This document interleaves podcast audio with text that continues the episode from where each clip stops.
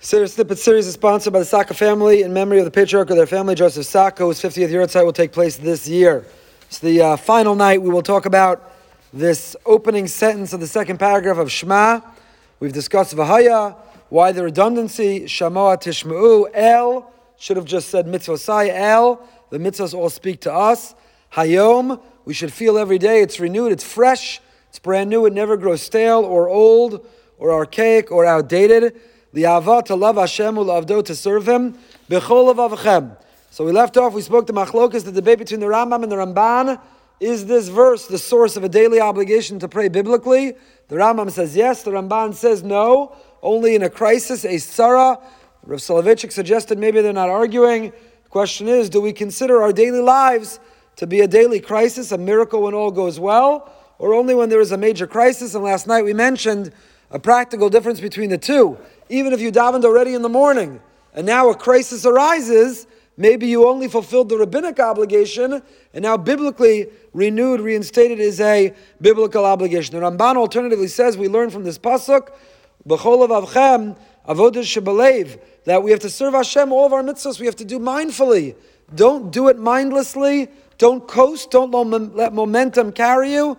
Don't be a creature of habit or rote, but be mindful. Be mindful living. It's a very catchphrase today. It's very 21st century to talk about mindful living. Torah talked about it thousands of years ago. Serve Hashem with all of your heart. Be present, be mindful in all that you do. In fact, the Kitzur Sefer Charedim makes a very fascinating comment. We paskin, we follow the halacha that mitzvos ein tzrichos kavana. It's more complicated than that, but for tonight, mitzvos ein tzrichos kavana. If a person accomplishes, if you fulfill a mitzvah, you shook the daled minim, you shook the four species, and you weren't concentrating or focusing on their deeper meaning or symbolism, the significance of four types of Jews, or four organs of the body, or four directions we serve Hashem. You simply shook the daled minim while your mind wandered and you mindlessly were thinking about something else. Did you fulfill the mitzvah? Yes. You heard the shofar, and you weren't concentrating on the inauguration, the coronation of God. You simply heard the sound of the shofar. Did you fulfill the mitzvah? Yes. We follow the opinion that if you do the act and you do it correctly, even if you weren't present, even if you weren't mindful in that moment, you have fulfilled the obligation. You fulfilled the obligation. Says the Kitzur Sefer Charedim, Parak Aleph Sif Yud. He says, you may fulfill the obligation of the mitzvah but a separate parallel mitzvah, a mitzvah say a biblical obligation of to serve Hashem with all of our heart, that you did not fulfill. So the mitzvah proper, strictly speaking, the technical mitzvah of the Daled Minim, or of Shofar, or of Tefillin, you could put a check. You fulfilled that mitzvah even if you did it mindlessly. However, you failed to fulfill a separate parallel obligation to serve Hashem with all of our heart.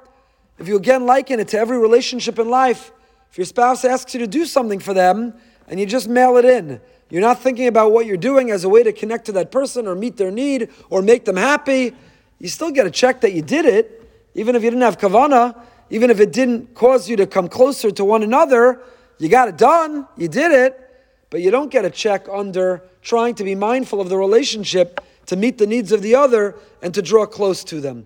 So it says the Kitzur Sefer Charedim from this pasuk, Lavdo we learn that uh, we have a separate obligation, even if mitzvahs ein tzrichos kavana, we have an obligation, responsibility to be mindful in all that we do. The first has a beautiful description, but I said this is the last night. So let's go right to this question. The first paragraph, you'll notice, we listed b'chol nafshacha. We serve Hashem with all of our heart, our two hearts, Yetzirah Tov and Yetzirah. Doesn't say b'chol libecha says b'chol levavcha. Similarly, now it doesn't say b'chol libchem; it says b'chol levavchem. Both of our hearts, both of our inclinations. B'chol nafshecha, we serve Hashem with our soul. Afilu notas nafshecha, we're willing to give our life.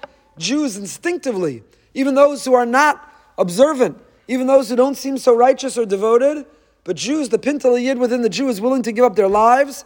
B'chol nafshecha. In the first paragraph of Shema, we have a third clause, with all of your heart, with all of your soul, with all of me'odecha. All of your might, all of your money, all of your ma'od, whatever you value, whatever you love, whatever you cherish, however you'll define it. Here we have bechol levavchem ubechol nafshechem. What happened to bechol me'odchem? Why is it omitted? Why don't we mention it here? So the Kli Yakar, the Or HaChaim, several of the commentaries note the absence of that third phrase, and they give similar answers. I'll read to you from the Or HaChaim. The first paragraph is addressing the individual. So we need to be told as individuals, we need to be reminded, your money or your life, which one are you going to give up? we learned the first, first paragraph, we invoke the famous Jewish comedian and the Jewish joke. I'm thinking about it. Your money or your life. So we have to be told, give up your money. What do you mean? Give up your, your money. However, b'chol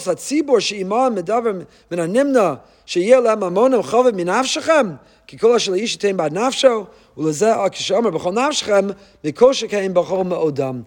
Maybe as individuals, you'll find the rare individual, the anomaly, the exception, someone whose values are so skewed, someone whose priorities are so corrupt that they would cherish their money more than their life. But when it comes to us as a community, what defines who we are as a community, we would never prioritize money ahead of our values. And that's why the second paragraph, which is written in the plural, it need not mention B'chol Me'odchem.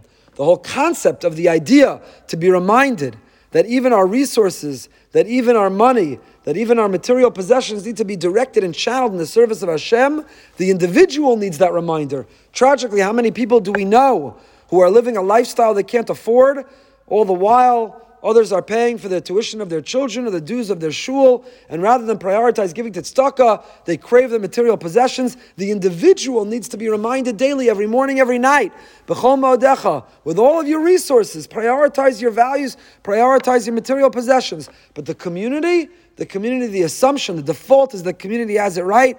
Say both the Or HaChaim and the Kli Yakar, and therefore we need not be told. Implicitly, it's something we already know.